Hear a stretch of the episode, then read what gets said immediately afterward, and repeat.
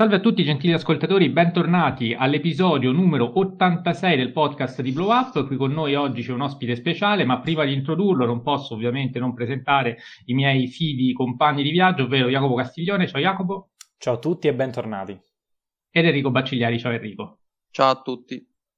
L'ospite di oggi è Michele Innocenti, si tratta di un ritorno, un ritorno graditissimo, era già venuto con noi nella puntata numero 63 dedicata a Batman e, e, quindi siamo contenti di ospitarlo per poterlo intervistare in generale sul cinema, la critica e tutto quello che C e B può, speriamo, interessare. Ciao Michele bentornato. Ciao ragazzi, ho paurissima della puntata di oggi perché non so cosa mi chiederete e sento una grande responsabilità sulle spalle.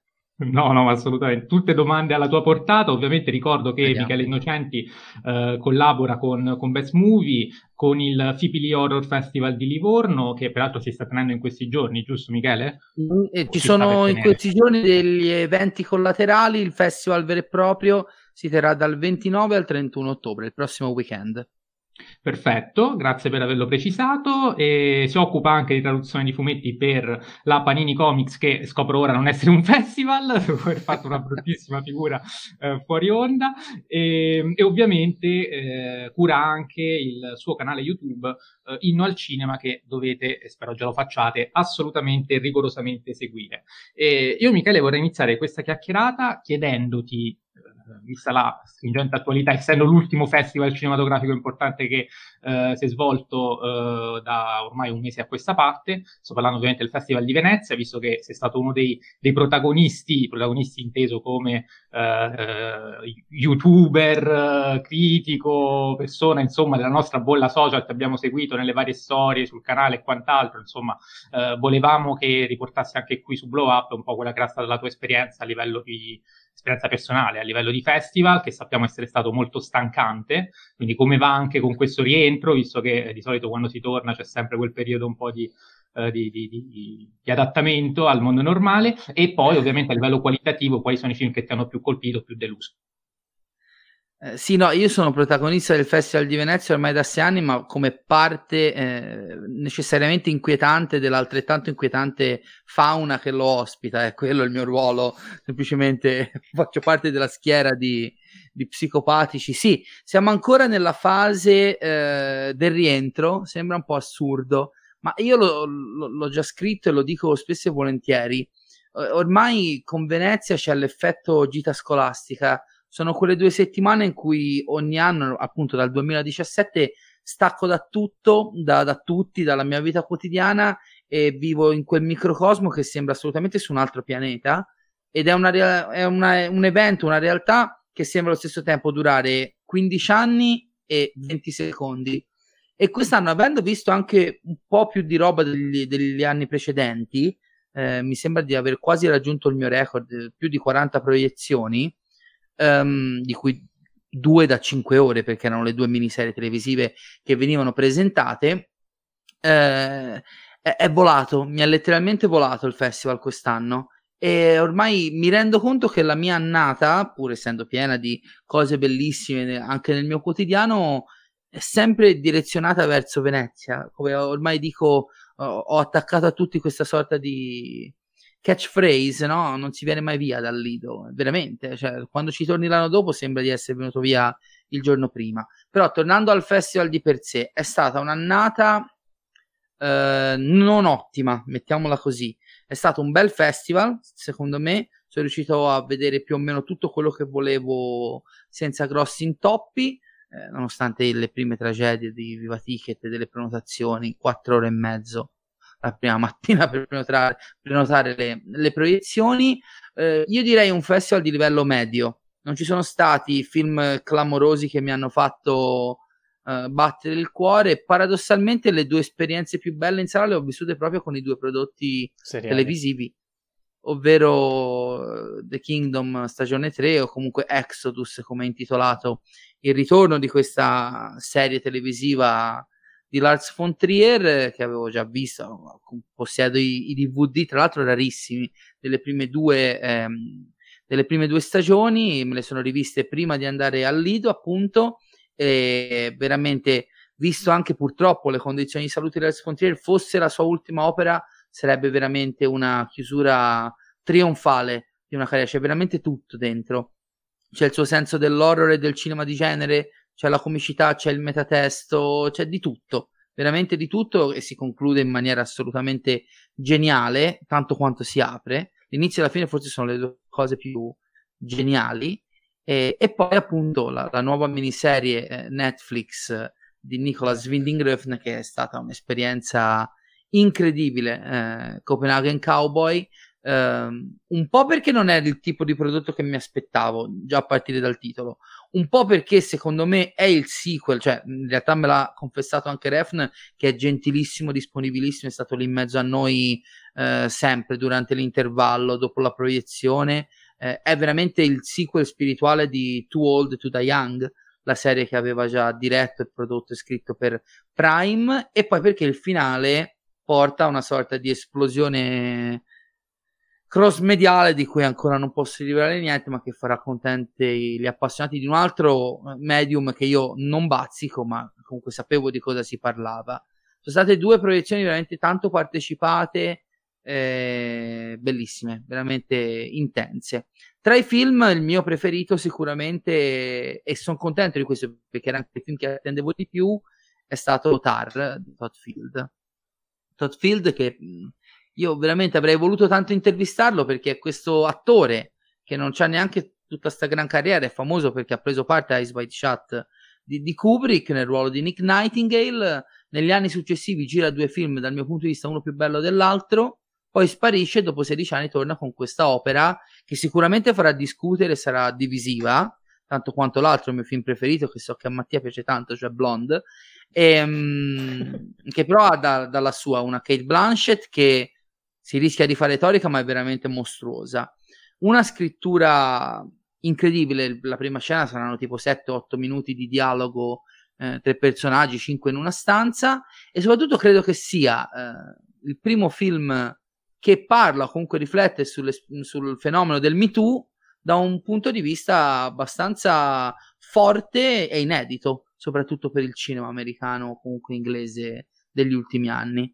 Poi mi è piaciuto anche il film di Martin McDonough, The Banshees of Inisherin, uh, che credo sia molto più bello di Tre Manifesti, sicuramente più sincero. Che a me piace Tre Manifesti, me ne ero innamorato a Venezia, però quelle due o tre volte che l'ho rivisto l'ho trovato, soprattutto nel terzo atto, un po' troppo costruito, è un po' troppo teatrale per quanto invece vuole essere realistico nel, nel dipingere l'America rurale, insomma centrale giù di lì.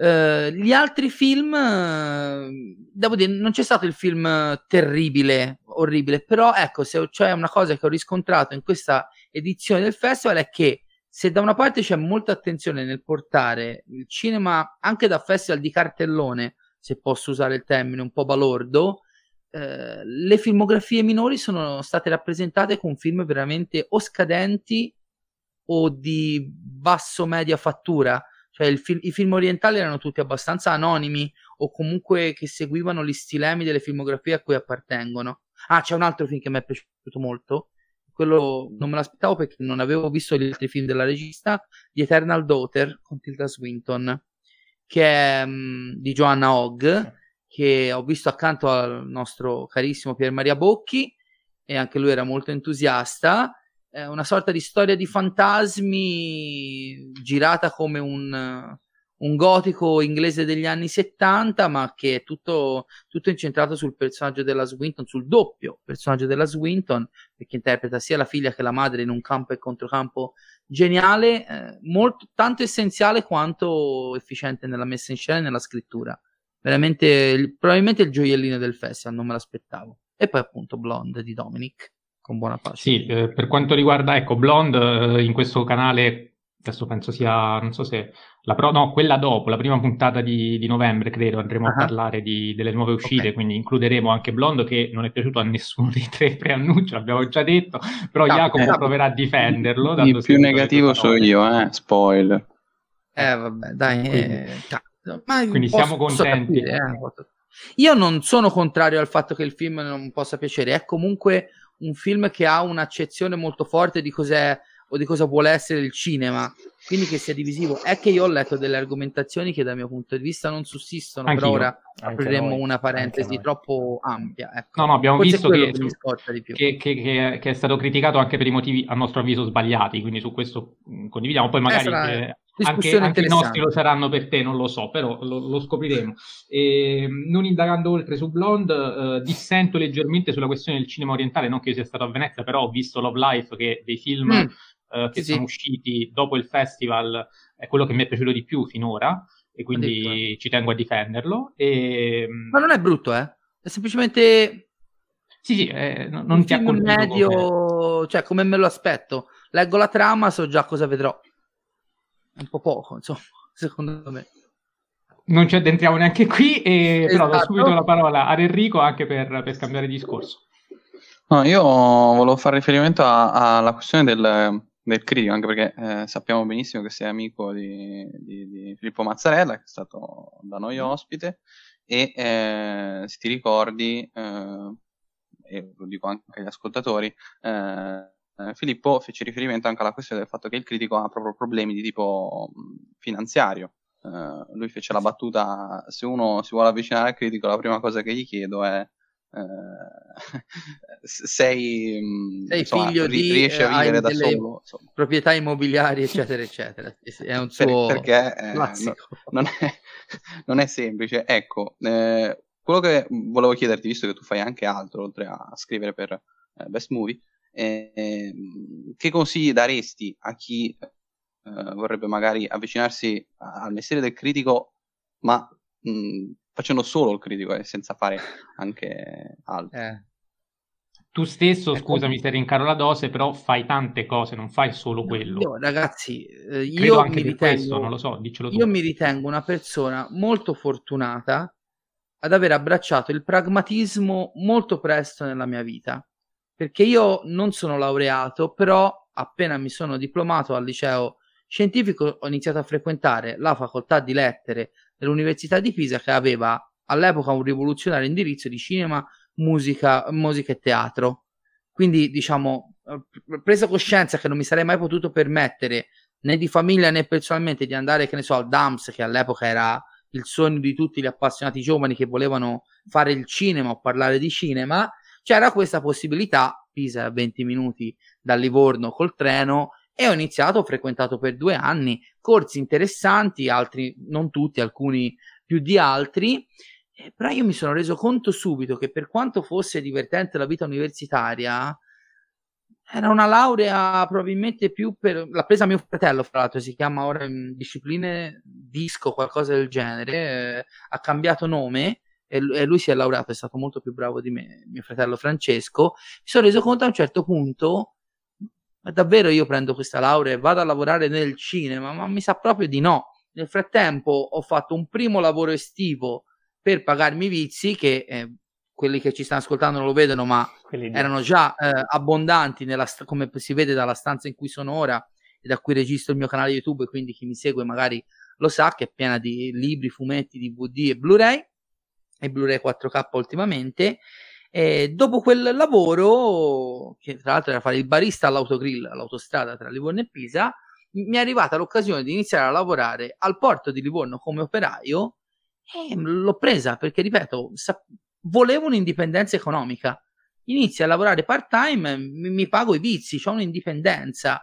Fatto sta che sono passati 17 anni e sono sempre lì. Io di lavoro faccio l'operaio e tutto quello che faccio collateralmente, scrivere su Best Movie, in estate mi è capitato di collaborare anche con Bad Taste, eh, tradurre fumetti per varie case editrici. Ora sono arrivato appunto alla Panini Comics, che è la più grande azienda di, di pubblicazione e distribuzione di fumetti in Italia e non solo. Sono cose che sono venute dopo, quando avevo già una vita regolare. E io da questo punto di vista mi ritengo molto fortunato perché avessi dovuto cercare di vivere di queste cose mi rendo conto che avrei durato una fatica immane. E...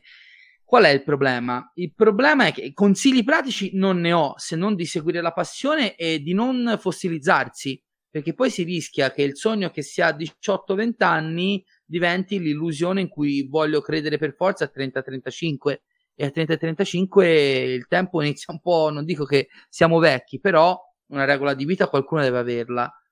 Um, dico semplicemente che bisogna seguire la passione e, e, essere consapevoli di quelle che sono le possibilità e tutti i limiti. D'altronde, internet, come senza fare troppa retorica sui, sui, sui media, sui social media, che io adoro e che appunto per me sono stati anche molto funzionali, hanno democratizzato il lavoro del critico, che prima non era democratico perché c'era bisogno di preparazione, di gavetta, di... c'era un percorso più eh, codificato alla fine della quale se eri capace ti creavi uno status quo. Oggi questa cosa non esiste. Io sono il primo dei cialtroni, ma se prendiamo 8 dei 10 siti più frequentati di cinema in Italia e leggiamo gli articoli ci rendiamo conto che ci sono problemi di sintassi, di contenuti, c'è quello che utilizza una prosa super complessa per nascondere il fatto che non ha niente da dire o viceversa. C'è chi magari potrebbe dire e non lo sa scrivere. È molto molto complicato perché ormai il critico non è solo la firma che ti fa comprare il quotidiano o la rivista, è anche il personaggio che è collegato al nome. È una necessità, ormai siamo nella società della, dell'apparire, del, della figura, del personaggio. Paradossalmente anch'io, no? Mio, con la mia enorme stazza e la mia barbona, sembra che resto più impresso magari di qualcuno un pochino più anonimo e fa parte del gioco. Io sono contento di non dover campare perché ora come ora cioè, se mio fratello mi dicesse voglio fare il critico cinematografico, lo porterei a lavorare in porto, sinceramente. Non voglio essere troppo negativo, io sono sicuro che tantissime persone di talento sono in grado di, di, di trovare la loro strada. Vedo però che tanti la vogliono trovare in maniera troppo facile. Cioè, bisogna capire che ormai le capacità che prima erano di pochi, vuoi per formazione, per educazione, per titolo di studio, ormai ce l'hanno tutti e per differenziarsi ci vuole anche quell'ingrediente in più, che purtroppo invece non è di tutti. Eh, è un po' come con l'influencer, no? C'è l'influencer che fa 2 milioni di follower eh, facendosi esplodere bottiglie di, di, roba da bere gassata in bocca, come quello eh, giapponese che guardo io mi fa tanto ridere, e ci sono quelli che invece lo fanno magari con dei contenuti più sostanziosi. Purtroppo, appunto, ognuno deve trovare il suo modo di fare le cose e sperare non in un mese o in un anno col tempo di trovare la sua posizione in questo mondo folle della discussione artistica, culturale online. È una giungla, veramente una giungla. Quindi eh. Sì, sì, è no, un macello, diciamo. È, è, un macello. Poi tu hai parlato di, di personaggismo, anche di influencer, perché quello ora, eh, quello ora è.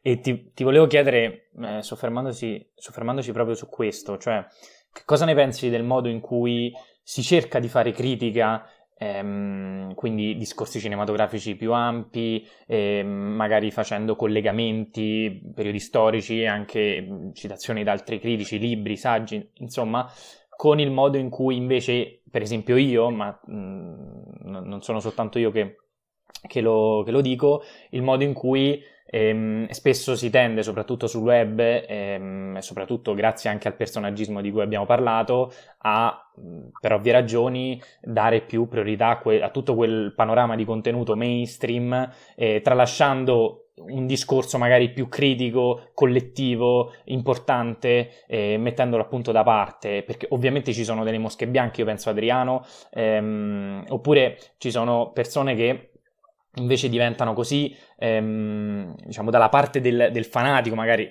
ora mi viene in mente Marvel, ma può essere di qualsiasi tipo di qualsiasi nicchia. Cosa, certo. e, ehm, qual è secondo te forse il miglior modo per, per, approcciare questo tipo di critica sul web e quindi questo mm-hmm. tipo di, di discorso? Oppure, io lo dico sinceramente, ci sono delle persone invece che riescono a fare tutto in modo molto equilibrato. E a me mi viene in mente tu. Come Michele Innocenti. Ecco. Esattamente, ecco. a me viene in mente tu, mi viene in mente anche Dario Moccia, che fa una cosa molto simile, cioè riesce a raccogliere facendo sia approfondimento critico, sia parlando del, magari dell'ultima cosa mainstream.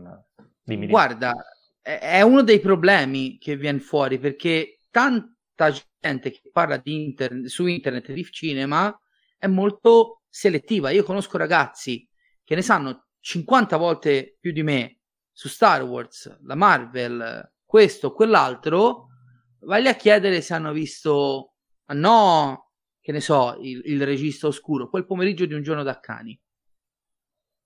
No, Ma non l'hanno visto. Detto, certo. C'è un film, tra virgolette, minore tra quelli immensi che dovrebbero aver visto tutti.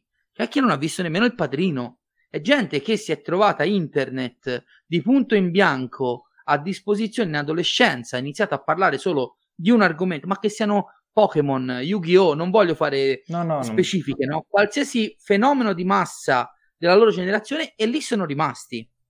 Certo. Ce ne sono alcuni che dal mio punto di vista hanno la meravigliosa coscienza e consapevolezza intellettuale di poter parlare solo di quello. Ce ne sono altri che magari fanno 10 video di approfondimento su Star Wars e poi recensione blonde. Aspetta. E magari mi dicono bella la fotografia, brava lei. Ok, se ne può parlare anche così volendo, però ci vuole un attimo. O magari mi trovo eh, io e Enrico con la bava alla bocca perché leggiamo la sua recensione di House of Gucci. Che, cioè, e la recensione è House of Gucci, House of Cringe come qualcuno mi ha chiesto, mi ha, mi ha, scritto in un commento l'altra sera che avevo ospite Benedetta degli Innocenti, eh, la, la, doppiatrice di Lady Gaga sul sì. mio canale. Credo che, eh, appunto, guarda, se facciamo un passo indietro e invitiamo a, a, ad accettare un consiglio, il lavoro su se stessi può essere fondamentale.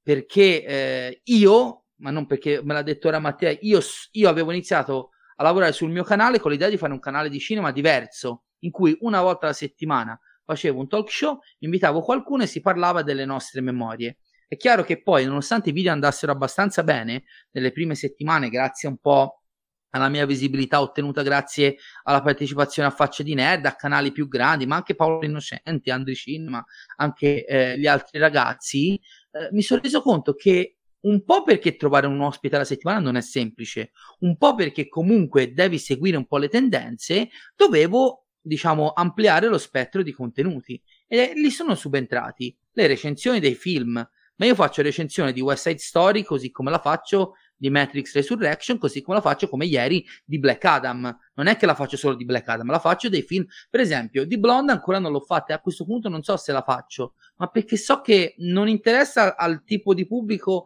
che mi segue, oppure non ho trovato il contesto con cui parlarne con qualcun altro. La prossima settimana eh, torna sul mio canale Giacomo Calzoni perché da amici appassionati di horror siamo scontenti della ricezione molto superficiale dal nostro punto di vista di un film pieno di problemi ma interessante come Halloween Ends. E allora vogliamo parlare di questa trilogia bizzarra, piena di problemi ma con tanti punti di interesse e di coraggio rispetto al cinema mainstream americano.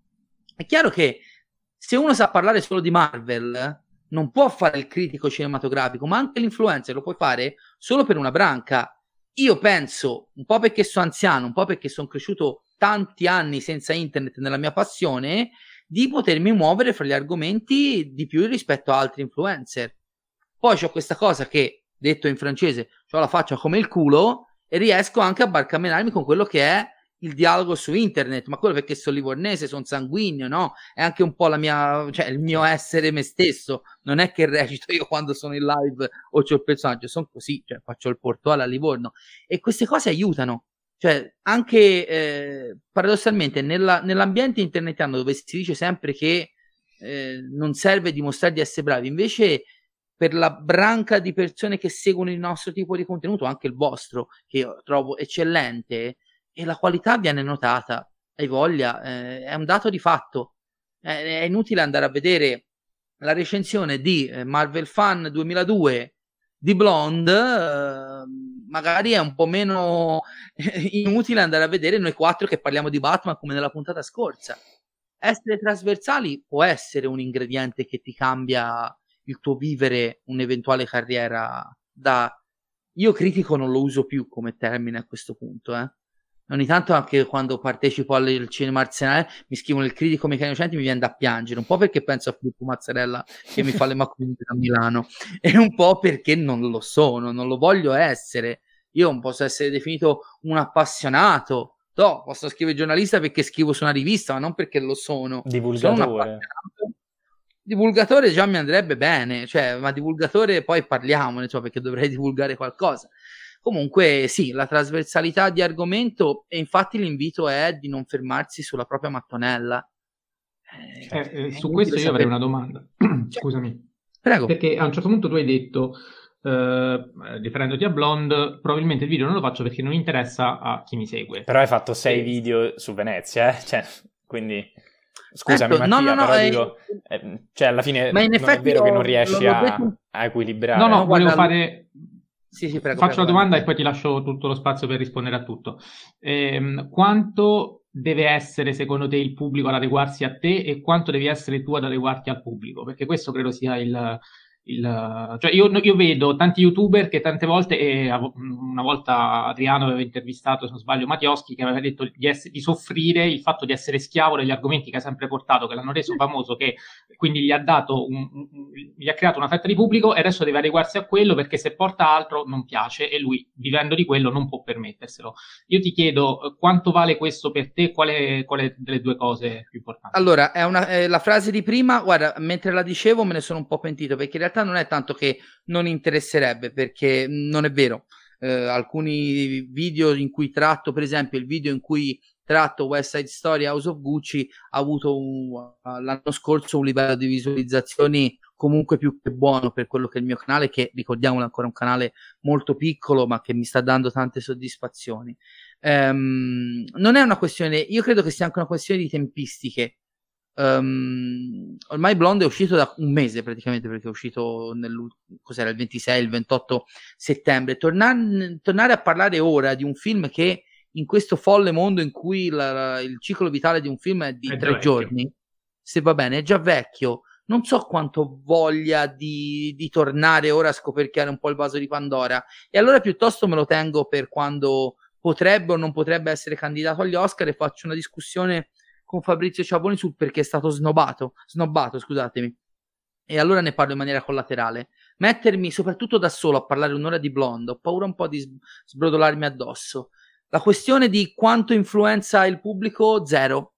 Zero per due ovvi motivi. Uno, perché comunque, per, es- per esempio, e non è neanche un contenuto di nicchia, ho fatto i watch together di tutti gli episodi degli Anelli del Potere Soprattutto l'ultimo, il settimo episodio, sempre cuore Baccellieri, non ci vedete ma stiamo facendo il cuore.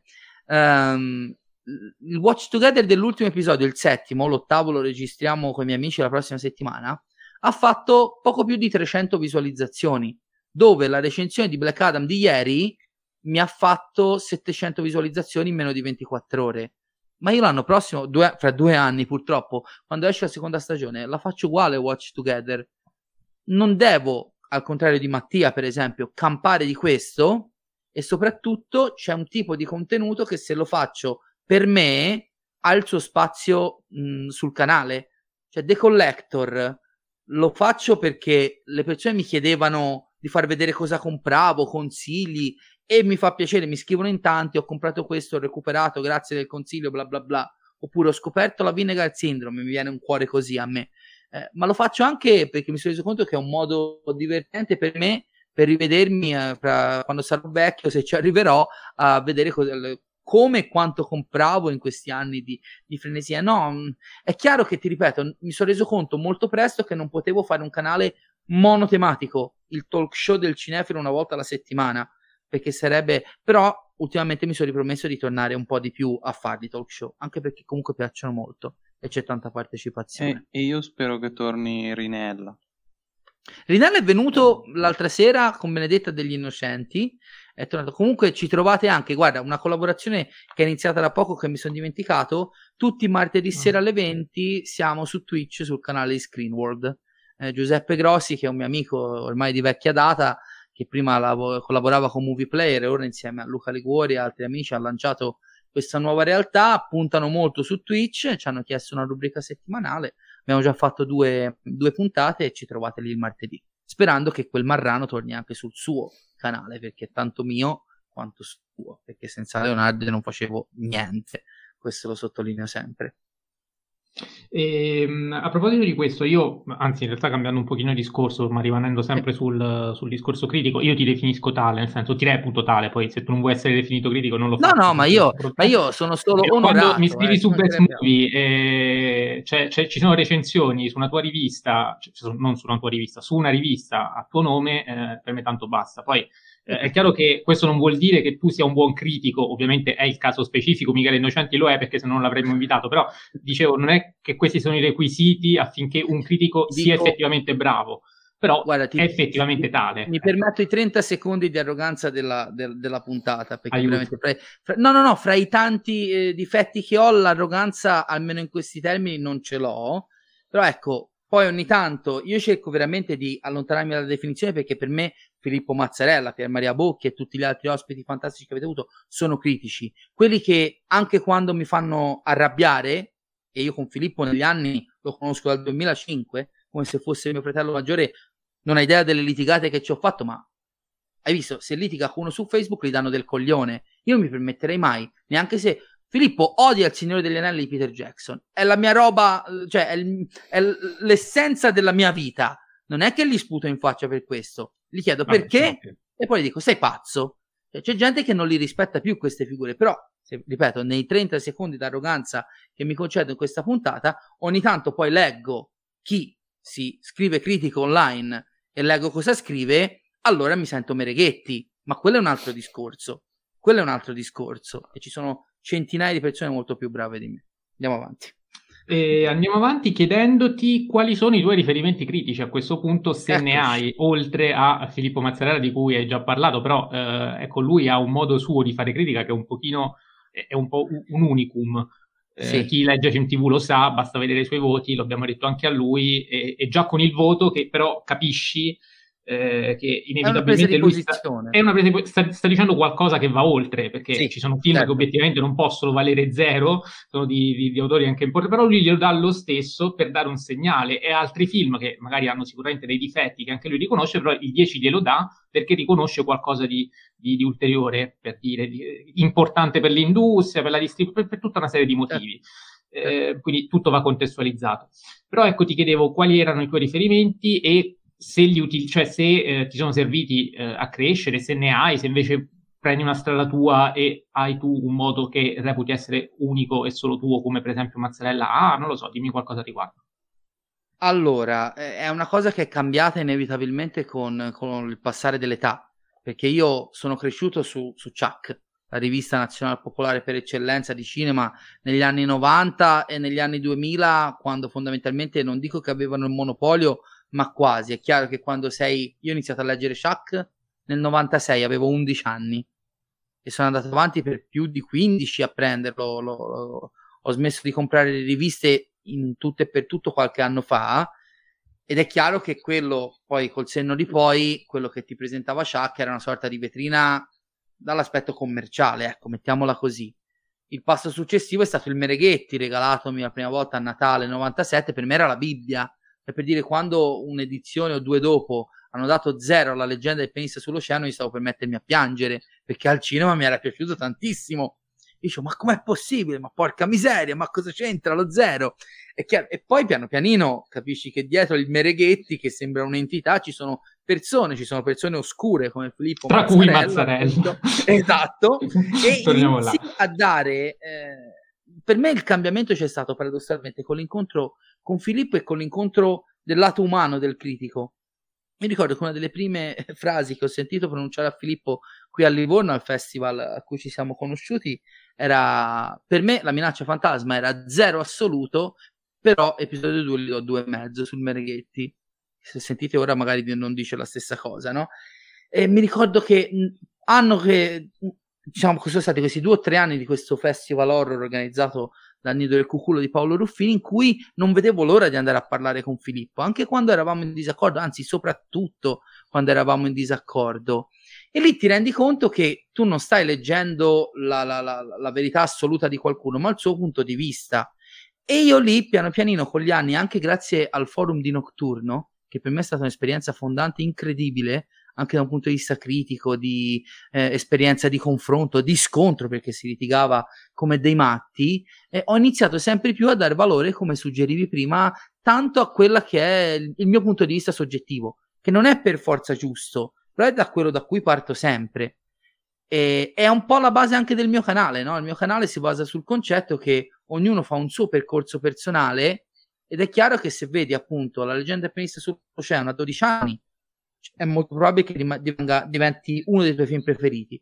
Lo vedessi oggi, probabilmente morirei di noia, di tedio e di retorica, per dire, no? O una via di mezzo. Stai anticipando una domanda.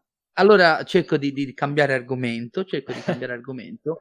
Io eh, devo essere molto sincero, al di là di quelle che sono le piattaforme social e gli articoli su cui posso fare un click da esse e eh, leggere gli approfondimenti, sono anni che non seguo più in maniera analitica la critica, che non, ah, che non siano i nomi di persone che conosco. Cioè, se io voglio leggere l'analisi di Halloween Ends come ieri, vedo che Giacomo Calzoni, che per me è uno dei massimi esperti di cinema di genere, horror, fantastico, eh, gotico in Italia, scrive e leggo lui e mi basta perché conosco anche la persona e so filtrare quello che dice rispetto a come lo conosco. Stesso vale per Pier Maria, stesso vale per Filippo. Diciamo che mi sono creato una sorta di microcosmo in cui, in base a quello che dicono loro, cerco di capire anche un giudizio che non è il mio. Però, ecco, ripeto, nel volerlo vivere nella maniera più rilassata possibile, consapevole che ormai ci sono talmente tante voci che sceglierne, scegliere una posizione unica è praticamente impossibile, eh, con gli anni, con tutta l'umiltà del caso, ho iniziato tanto a fidarmi di quella che è la mia sensibilità. Perché secondo me ognuno affronta in maniera diversa la visione e la percezione culturale stessa di, di un film. Jacopo.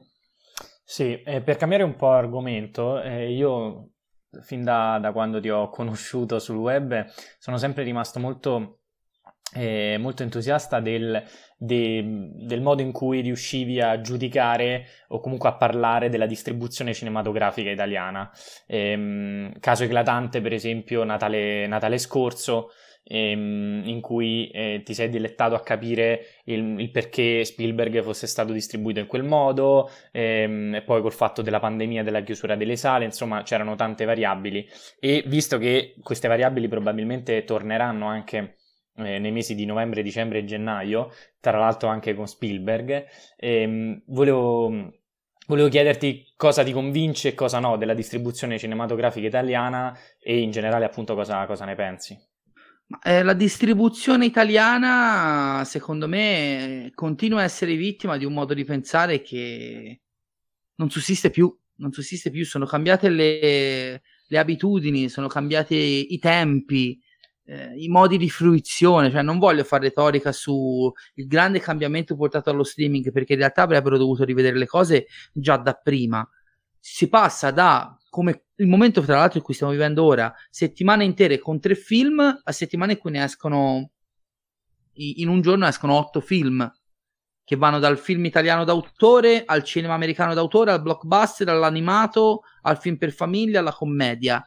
E lo diciamo praticamente tutti i giorni ormai, la sala è in crisi, va ripensata. Un pochino ci stanno pensando le catene, per esempio, in questo momento qua a Livorno stanno rifacendo il The Space, eh, mi hanno detto hanno dimezzato la capienza di tutte le sale per mettere le poltrone reclinabili, super fighe, il bar tutto nuovo, mod, eh, alla moda con il gelato griffato e il, e il milkshake piuttosto.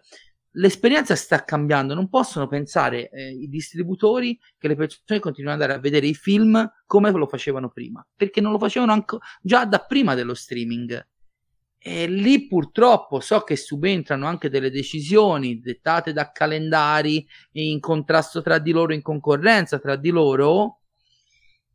Però mi sembra che all'estero riescano un pochino a far tornare la, la, la quadra delle cose. Qui si ragiona ancora per finestre.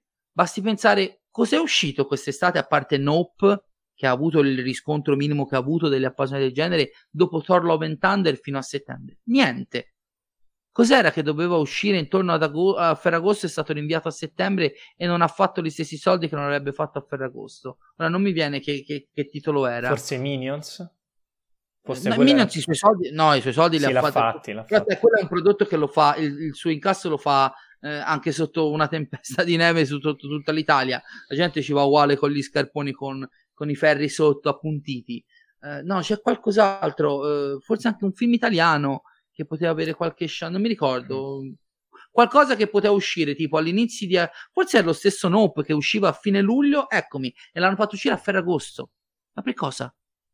Thor era già tre settimane che era in sala, quindi aveva fatto il suo, non usciva letteralmente niente fino a Minions. E Get Out e Nope l'hanno mandato a Ferragosto invece che il 27 di luglio come negli Stati Uniti. Ma che senso ha? Che senso ha che quelle sono proprio le due settimane in cui al cinema non ci va nessuno? Io non penso che fosse uscito il 27 di luglio avrebbe incassato il triplo, ci mancherebbe altro, però davi un po' di respiro anche alle sale, che così non stavano un mese senza distribuzioni effettive, perché questo è successo quest'estate. Eh? E quindi ci sono tanti. Everything Everywhere All at Once è una distribuzione piccola, eh, la I Wonder di Andrea Romeo, che è anche mia amica e che lavora benissimo. Mi è rimasto, ma, ma perché aspettare ottobre l'hanno già visto tutti sei mesi fa? Non mi sembra che abbia fatto faville aspettando ottobre rispetto a quando potevi farlo uscire a luglio, per dire. È, ehm, è un problema perché è un mercato che in questo momento in Italia, diciamolo, praticamente non esiste, quello delle sale cinematografiche. È triste, però si esulta se un film supera un milione di euro. È un dato di fatto. E ehm, se poi ci si mettono anche queste problematiche, proprio no, non hanno un'idea di come far cambiare le abitudini al pubblico e le stesse abitudini che stanno abbandonando ormai da anni, ripeto, ben prima dello streaming.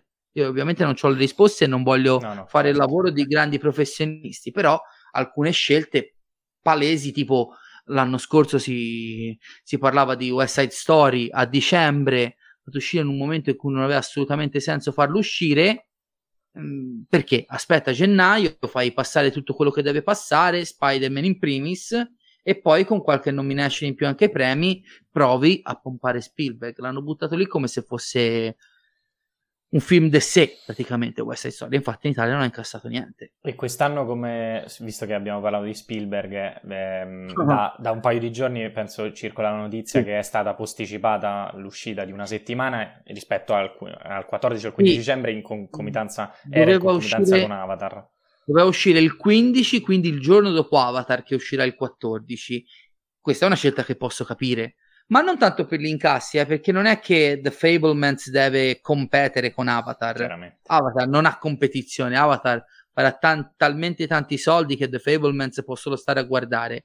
Però è un film di Spielberg, è un film importante di Spielberg, passato anche alla festa eh, di Roma, quindi è una vetrina importante, è il film sulla sua vita, eh, attirerà il suo pubblico, però facendolo uscire un weekend dopo hai la possibilità quantomeno di avere un minimo di attenzione anche mediatica in più sul prodotto. Perché è chiaro che quel weekend anche i telegiornali il TG1 non che guardano eh, le famiglie parlerà di Avatar. E poi esce anche The Fablemans. No aspetta una settimana esce domani nelle sale il film in cui Spielberg il famoso regista bla bla bla che voi amate tutti racconta la sua vita più a ridosso ci sta, è una scelta che posso capire, che cambia poco poi nell'economia del box office del film, ma magari per la visibilità un po', un po di senso ce l'ha.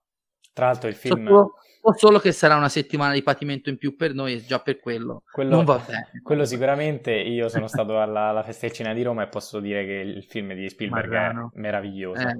No, ecco, una cosa che mi ha fatto ridere in questi giorni è che tutti sottolineavano, porca miseria, Spielberg ha fatto un capolavoro. Eh vabbè. da sempre. mi viene da dire, no? Posso contarne tre di non capolavori di Spielberg, no? Tre. no, qua fortunatamente siamo tutti sulla tua stessa linea di, di pensiero. E, ehm, prima di lasciare la parola a Mattia e Enrico, magari in conclusione, volevo farti una domanda sull'horror, con- contemporaneo, visto che anche oggi l'abbiamo citato. Poi un ascoltatore eh, The Old mm. Boy 2000 ti ha, ti ha chiesto e quali, erano, quali sono i tuoi tre horror preferiti. E, ehm, e, domanda forse impossibile, però sentiti libero di rispondere. Io invece ti volevo chiedere che cosa ne pensi del, diciamo, in generale del panorama contemporaneo, dei sottogeneri che piano piano si stanno creando, come quello magari più coming of age alla anche Refn o alla Ducournau, um, oppure il modo in cui sono scoppiati invece la wave, per esempio, di Eggers, il modo in cui sta venendo percepito dal pubblico. Io so benissimo la tua opinione sul, su di lui e soprattutto su, su The Lighthouse. E invece puoi parlare anche ovviamente di Jordan Peele, visto che lo, lo ami mm. e lo amiamo anche noi, quindi fai tu insomma. Allora, uh, sì, Jordan Peele per me è l'autore horror di questi ultimi anni che rappresenta, cioè che porta alta la bandiera del genere. Quindi non posso dire di non amare l'idea del, dell'autore horror, è sempre esistito l'autore horror. Eh, però credo che in questi ultimi anni, uno dei danni fatti dai social sia proprio questa spasmodica ricerca nei nuovi nomi. Cioè, il ci deve essere il nuovo, il nuovo. C'è un meme che gira o una schermata relativa a un'intervista di Carpenter in cui gli chiedono appunto cosa ne pensa del prestige horror. Lui fa: Non l'ho mai sentito parlare. No, quel tipo di film fa: Non so di cosa stai parlando. E io abbraccio Carpenter da questo punto di vista perché io credo che non ci sia eh, genere più necessariamente nazional popolare dell'horror, anche quando è autoriale. Qualcuno mi ha scritto con fare minaccioso che nei miei tre horror preferiti ci deve essere Shining. È chiaro che c'è Shining perché bisogna anche raccontare le minacce dietro le quinte del podcast. qualcuno, qualcuno, eh, qualcuno che si chiama Mattia, eh, ovviamente. Sì, per eh, me non è nella top 3. Nemmeno per me. Assolutamente no. Ma Infatti, perché ora... Prossima ovviamente... puntata che cioè, siamo io e Michele con altri ospiti. Cioè, non c'è problemi, non c'è problemi. Io eh, non so perché, ma per esempio Jordan Peele a me piace come regista horror perché sa benissimo che sta facendo un gioco, un gioco anche un po' trasversale, come dicevamo prima, non solo i critici hanno bisogno di trasversalità, tra la sua natura di comico e quindi di, intra- di persona che deve intrattenere, che è subentrato in un gioco probabilmente più grande di lui o comunque fuori dai suoi canoni. È questo che a me mi affascina Jordan Peele. Come ti fa ridere eh, mettendoti anche paura comunque e nel- allo stesso tempo ti fa riflettere su delle tematiche. Io respingo con tutto me stesso perché Ari Aster per me è bravo, ma il suo cinema mi risulta un po' indigesto. Mi sa che ne abbiamo già parlato altre volte perché io quando ho visto i suoi film, prima del film vedo il regista e io non voglio questo. Eh, perché mi piace Halloween Ends? Perché è un film scritto veramente male, ma con un'idea puramente eh, legata a quel cinema di cui tanti si riempiono la bocca, che tutti dicono di conoscere, ma che app- apparentemente non conoscono, perché io dico un film, no? Society di Brian Usna, che è un film che io adoro con tutto me stesso. Io voglio trovare qualcuno che mi dice che è un film scritto bene. Film scritto malissimo. Però c'è un'idea di cinema, un'idea di critica sociale che fa il film. Era cinema che veniva scritto in una settimana, di- girato in tre, montato in due e andava in sala. Ora, ovviamente sto esagerando i concetti, eh, ci mancherebbe altro.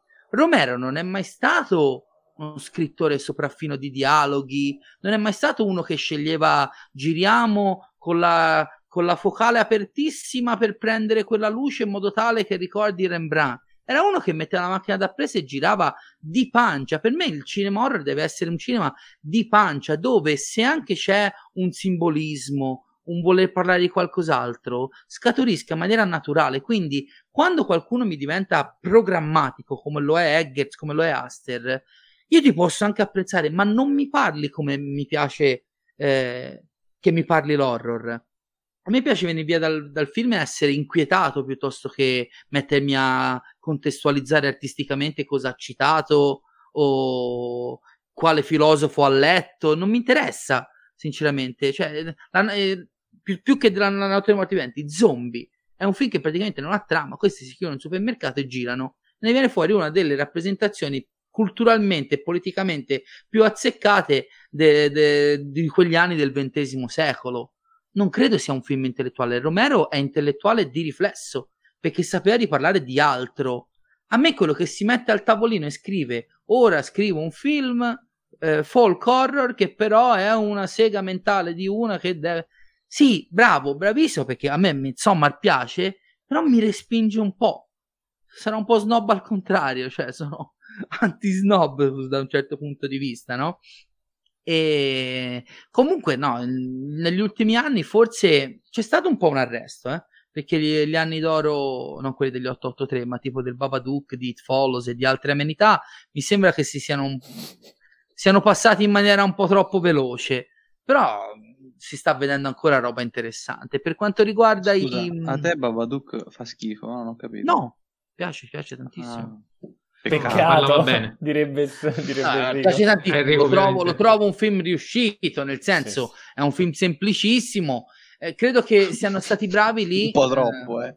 Il Sì, cortometraggio però credo della che stessa regista lì è la molto più bello. Kent probabilmente è stata più fortunata che altro, basti vedere il suo secondo film. Ehm, ha creato quell'immaginario legato al Babadook che secondo me ha un po' quella carnalità che quel tipo di film lì necessita. Ecco, sicuramente è meglio di The Bye Bye Man, come si chiamava quell'altra roba lì, insomma, di que- e It Follows invece diciamo Ah, che sì. è tutto, è tutto un altro campionato, ecco, però sono usciti vicini. Per quanto riguarda i miei tre horror preferiti, dai, io vi dico no, il primo è un horror, sì, ma fino a un certo punto dico sempre io, perché in realtà ha più elementi horror che, che Profondo Rosso. Profondo Rosso è il...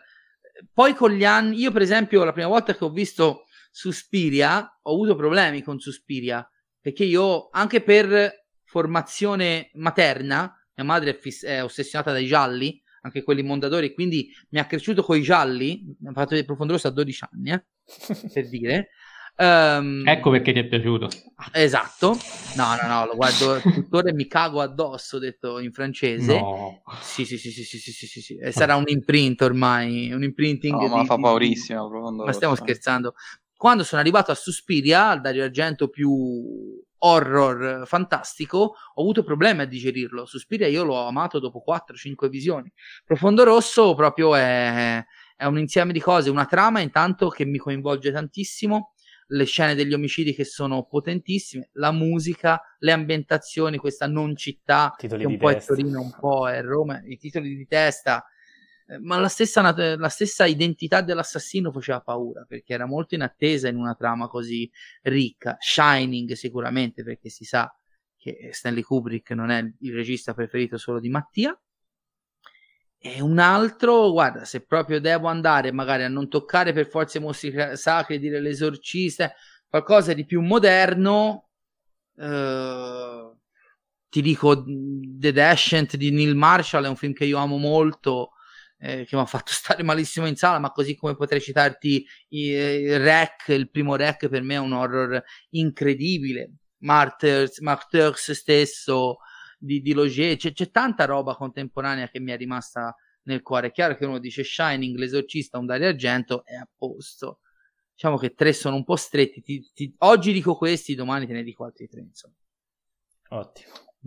Va bene, ehm, io volevo farti una domanda eh, in, in, chiusura eh, mm. su... Già, ma no, stiamo altre tre ore. Ecco quanto vuoi, Sul, ehm, su, su, come concepisci il collezionismo, perché eh, sarà che ora, da, come sai, da, da, da, poco anch'io ho iniziato a raccogliere più che collezionare eh, film che, che, mi interessano, quindi è una selezione più che una collezione, visto che se posso prendere l'Amarei eh, senza nessun tipo di, uh, di, di, di gadget, di stilbo, l'importante è che risparmio c'ho il disco, perché è l'unica cosa che, che per me conta. Però ti chiedo, uh, tu invece come concepisci il collezionismo? Quali sono le abitudini collezionisti che senti tue e quelle che invece non, non tolleri, se ce ne sono? Allora, quella che non tollero secondo me, cioè, non può essere tollerata. Uh... L'edizione sigillata, spero. E eh, porca puttana, ma che, roba ma che roba è? Dai, cioè, io compro i film e li tengo in cellofanati. Quindi... Nel senso, ora è vero che è una sottobranca molto limitata e diciamo derivante anche dal collezionismo di un certo tipo di oggetti. Mi viene in mente per esempio l'etichetta Cine Museum di cui io sono stesso collezionista, è un progetto che ho visto nascere, eh, organizzato da Carlo Bulli e Roberto Bosco, che sono anche amici, capisco che sono oggetti di pregio, cioè, ma io il film innanzitutto lo compro perché voglio vedere il film.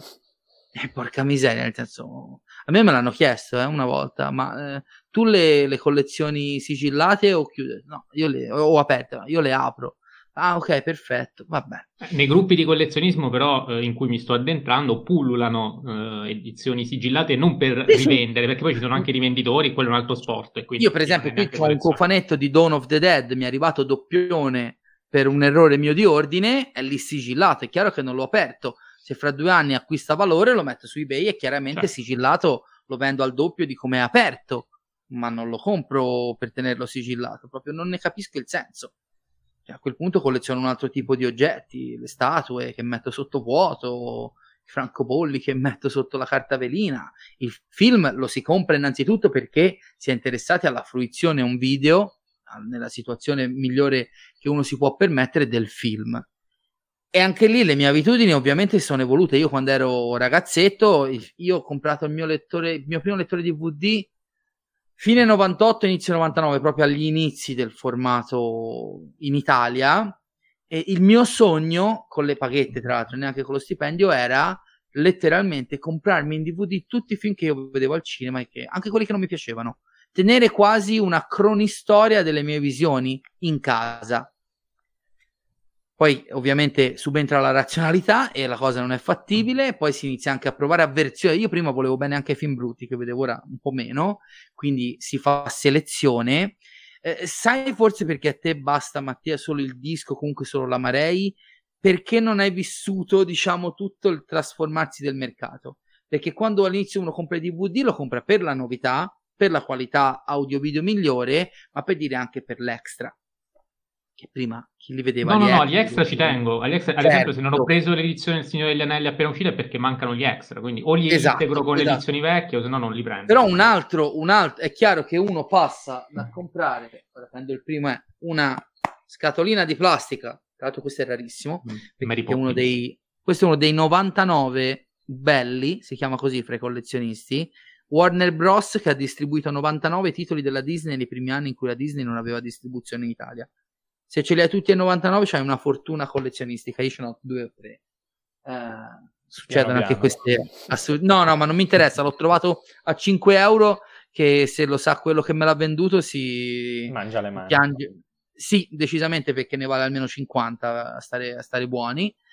Mm, quando subentrano io sono feticista dell'oggetto, perché non comprerei mai una copia digitale? Io, lo, mi sembra di avervelo già raccontato, sono cresciuto sopra un video noleggio per me era parte integrante della mia giornata andare non solo a vedere, ma anche a toccare la custodia del film, leggere la trama, vedere i colori delle copertine, i poster. Quindi io sono molto legato all'oggetto e quando uno è legato all'oggetto, inevitabilmente è ossessionato anche da come viene presentato. Passare dalla scatolina di plastica con, il, con la carta dentro alla steelbook al cofanetto eh, cartonato che si apre a più pagine, diventa una gratificazione anche quella. Cioè, io quando ho comprato la prima versione estesa del Signore degli Anelli, sembrava di aver comprato un tesoro, non avevo mai visto un cofanetto con quella fattura di stampa, con quella qualità nei materiali e quindi lì subentra anche un po' l'ossessione per il cartonato, per la Steelbook, per la Digibook, tutti i vari formati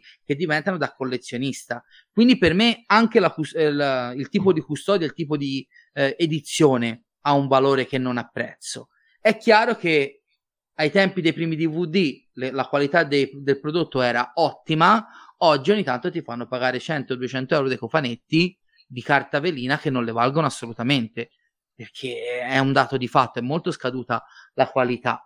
Um, negli ultimi anni ho sviluppato anche questa specie di ossessione, ma che in realtà è un arricchimento per le etichette, il collezionismo delle etichette.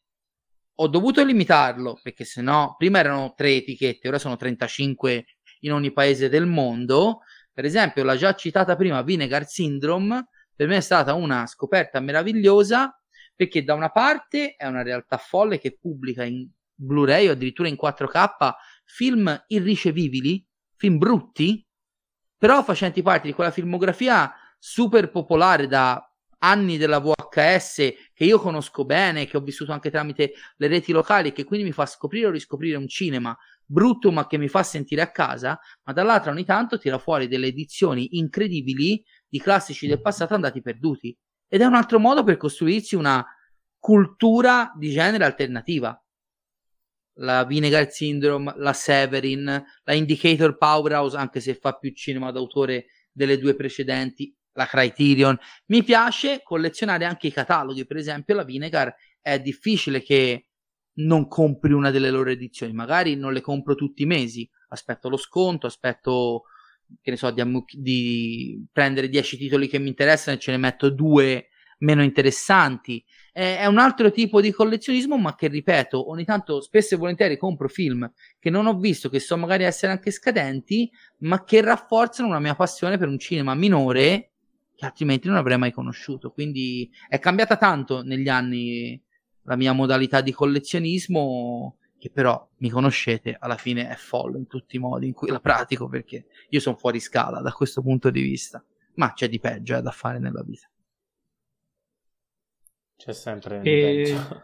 uh, sì, Sì, ovviamente. Eh, no, vabbè, eh, tra l'altro quella di, del The Collector è una delle mie rubriche preferite, quindi seguo sempre molto Grazie. volentieri e eh, quindi ti ringrazio anche per questi, per questi, consigli oltre che per la risposta. Eh, cioè Enrico che sta avendo problemi di connessione, quindi non sarà lui a farti la domanda che, eh, che voleva farti, però mi pare di capire, poi magari la integrerà quando tornerà. Okay. Ehm, riguardasse quelli che erano i tuoi film preferiti, giusto Jacopo? Tu forse ne hai parlato con lui fuori onda. Eh, non mi ricordo la domanda precisa. Circostanziata quindi, meglio. Quindi aspettiamo, aspettiamo lui in caso Okay. Possiamo, possiamo, andare con quelle di Rito se vuoi, anche se in realtà penso che gliele già fatte. Le abbiamo già fatte, quindi no, dobbiamo aspettare. Quali erano quelle di Rito? Regista, prefer- regista, preferito, film a cui sei più legato? Ci darà altre risposte. Eh, film più legato non saprei, eh. Si potrebbe... Vai. Si potrebbe parlare. Enrico però è tornato, quindi la facciamo sì, fare sì. a lui la domanda. No, io volevo chiedere, visto che prima stavi anticipando la questione con la regina del pianeta sull'oceano, mm-hmm. cioè come distingui Ah, siccome mi sembra che non, ha, non mi ricordo se proprio qui parlando di Batman o in un'altra sede, mm-hmm. eh, parlando di Batman facevi la distinzione tra migliore e preferito, cioè come le, dist- le distingui le due cose? Cioè quando è che un film eh, magari non è migliore ma è preferito? Beh, da, eh, la differenza la fa l'esperienza di visione secondo me Enrico.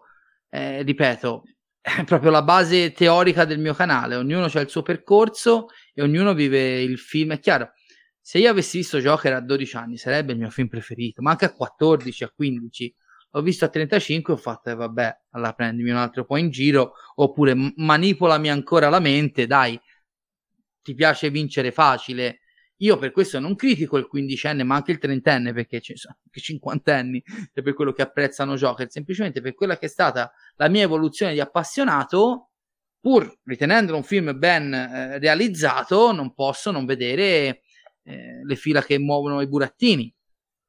È chiaro. Secondo me è lì che fa la differenza. Io quando mai po- posso dire che ne so, per esempio, un altro esempio calzante, no?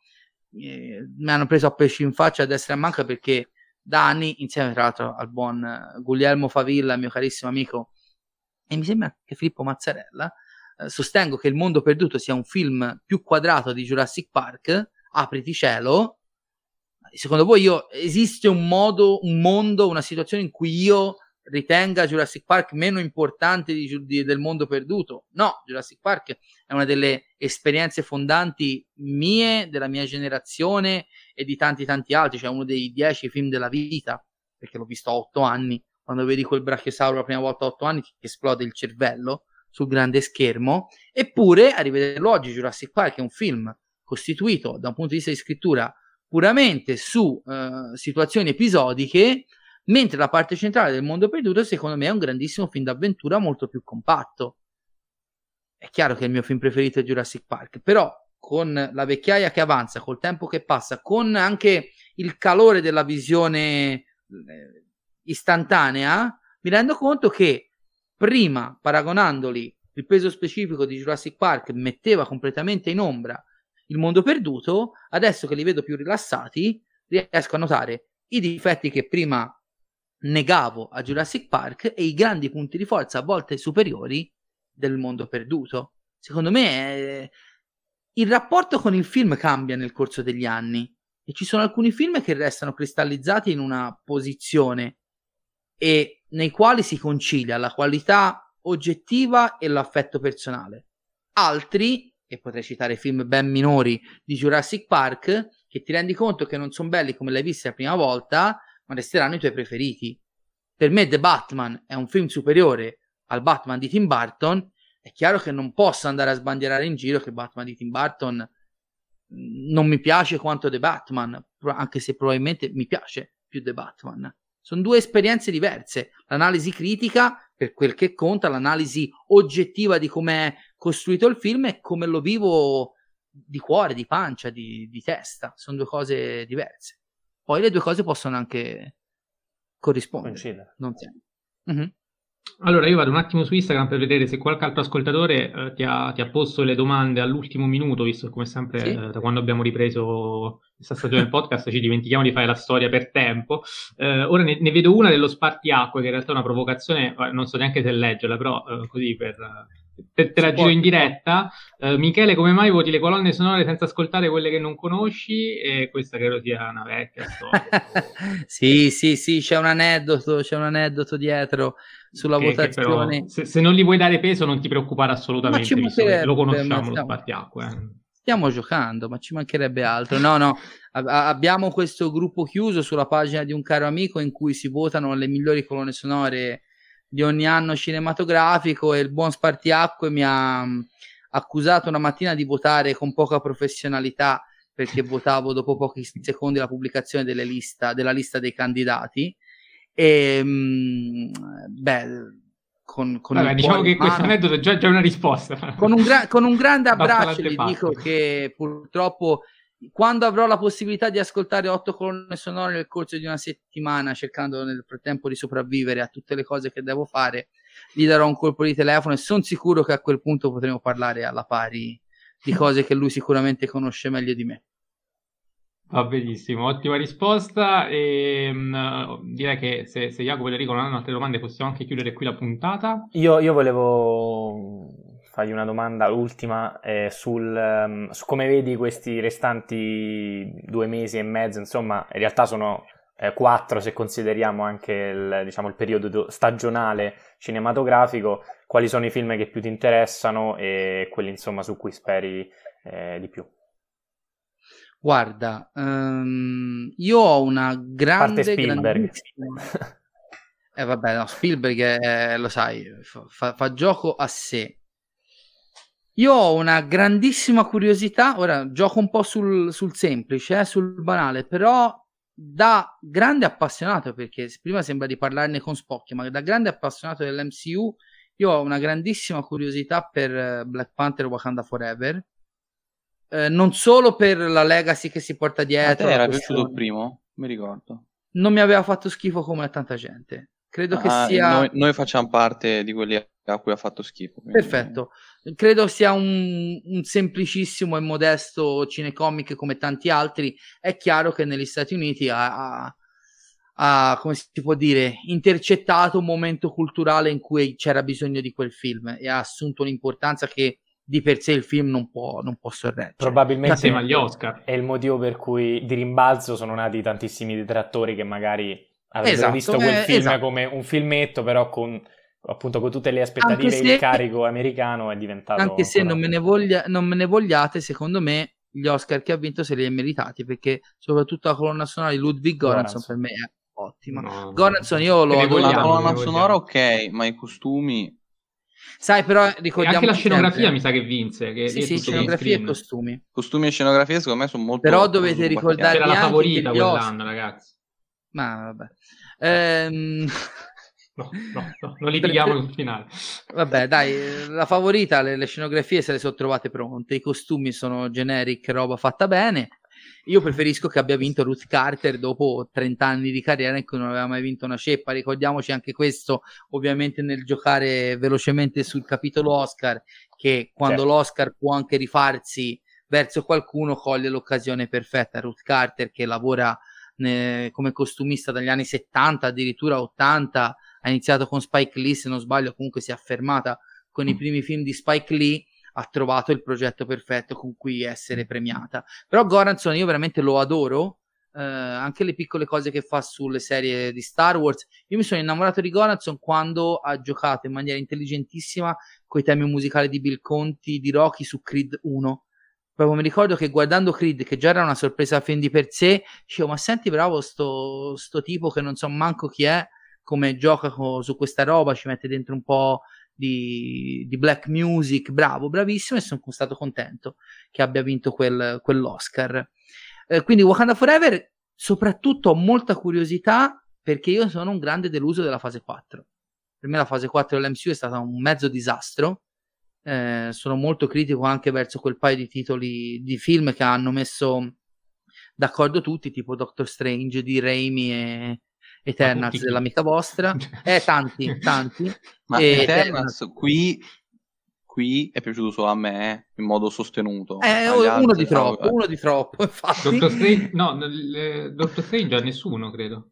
Particolarmente. No, te Mattia non era piaciucchiato sì, da 6. piaciucchiato da 6. Sì, sì, sì, sì no, vabbè, insomma, io sono rimasto deluso un po' da tutti i progetti televisivi e cinematografici e visto che in queste settimane molti postulano no, la, la, già tragica fine dell'MCU perché hanno sbagliato questo e quest'altro, io sono sicuro che il doppio il doppio colpo di Black Panther prima e Ant-Man dopo a inizio anno rimetterà tutto in carreggiata. E poi la fase 1 non è che fosse tutto sto granché. Ma no, però cioè, erano anche quindi... altri tempi, è chiaro che non eh, potevi... Eh, non potevi no, sono paragoni che non si possono fare.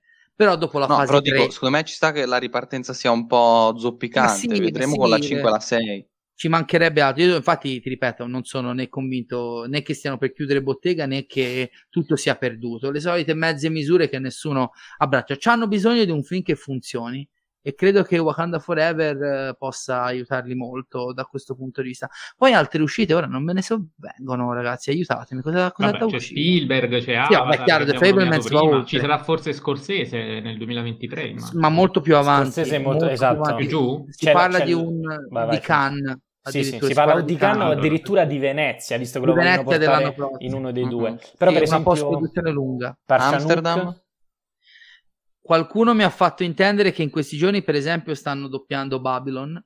Eh, Babylon stavo per dire, infatti. E quindi Babylon, nonostante lo sappiate, io con Chazelle odio e amore, eh, perché il suo film più amato è il mio, il mio tallone d'Achille personale, ma ho amato molto Whiplash e, e First Man eh, è amato più First Man di La La Land, ho capito bene. Assolutamente sì. E attenzione, ho iniziato ad amarlo alla seconda visione a Venezia, ero rimasto freddissimo, l'ho visto a casa e mi ha commosso. Eh, anche quello è un film che è stata un'esperienza molto formante, eh? non si smette, veramente non si ma, smette mai. Tu che leggi Pier Maria Bocchi, non ti ha mai sgridato sulla La Land? Ma no, no, no. Non, non si può permettere di sgridarmi per Maria perché allora io spero che mi rispondo buon, male. Eh, no, no, fai ti sgridi con la LED. No, sì, sì, sì. Non mi ricordo se c'è qualcos'altro verso Natale, ma mi sembra che in realtà sì, chiaro. Avatar, Avatar eh, chiaramente c'è Cameron. Anche lì diamo, diamo per scontato, ma cioè, Cameron che torna dopo 12 anni, come al solito col peso è già capolavoro per quanto delle aspettative. mi sono rivisto il primo in IMAX 3D il mese scorso, è stata una, ri- una nuova rivelazione, letteralmente una nuova rivelazione incredibile. E poi sono sicuro che ci saranno altri titoli che ora non mi sovvengono. Ti faccio, ma... ti faccio tre nomi: eh, Parchanuk, Ryan uh, Johnson sì, e poi il, un film d'animazione ah. con uh, Key e Pill e Wendell and Wild quello su quello, e del Toro in realtà quello no, di, di Henry Selick sì, che anche Pinocchio eh? e anche Pinocchio, anche di, Pinocchio, Pinocchio di Del Toro tema... assolutamente. Sì sì sì sì vedi poi a pensarci anche il secondo Knives Out è un bel rischio che si è preso Ryan Johnson eh, tra l'altro ho, ho, letto proprio ieri forse da, da Bette East che mh, stanno già in, diciamo, in vie di preproduzione per girare il terzo Knives Out e poi sì, si, sì, si, de- si, dedicherà alla trilogia, alla trilogia di Star Wars. Wars che ce n'è tanto era, era, piaciuto giusto il primo, no? Ti era piaciuto molto, sono, sono, non mi ricordo. Anche quello, sai che la prima volta mi era piaciuto, alla seconda l'ho adorato. Io, io, stessa cosa, la prima volta mi era piaciuto abbastanza, poi la seconda invece l'ho amato. E la seconda volta l'ho anche visto in originale, non so quanto abbia aiutato, ma proprio da... non è stata una questione di recitazione, è proprio la struttura del film. Io adoro i gialli, no? Dicevo prima, mia mamma mi ha cresciuto con la... col mito del giallo e quindi mi aspettavo una trama anche un pochino più da Whodunit, che secondo me nella parte centrale del film un po' abbandona. Quindi mi aveva un po' spiazzato. E a rivederlo poi ho visto tutti anche i piccoli piccoli dettagli e le finezze di scrittura di Johnson, mi sono divertito molto di più a rivederlo.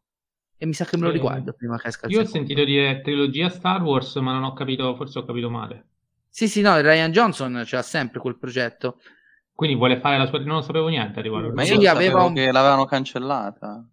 Poi l'hanno rimessa, non mi ricordo. La, diciamoci non la verità, la Lucasfilm, la Lucasfilm non, non sa più cosa fare con Star Wars al cinema e in questo vuoto potrebbero anche ributtarsi su quel progetto che secondo me fino a un annetto fa volevano cestinare, ma siccome sono letteralmente disperati, anche per colpa loro, eh, ci sta che se nuovo, questi due nuovi Knives Out, Knives Out avranno il loro successo, potrebbero chiedere aiuto. Ovviamente tutti aspettiamo lo Star Wars di Taika Star Wars eh, tu lo aspetti, stavo giusto per dire che visto che già i suoi due Thor fanno cacare, spero il Thor 4 è il più brutto film dell'MCU, Uh, no comment. So, so, che, so, che, te non sei d'accordo, però Tor 4 eh, è veramente, secondo me, la, la, la, il punto più basso della fase 4. Non ho visto tutte le serie, ci mancherebbe, e non ho manco visto come si chiamano lì Black Widow e Shang-Chi, però che ecco, devo ancora recuperare.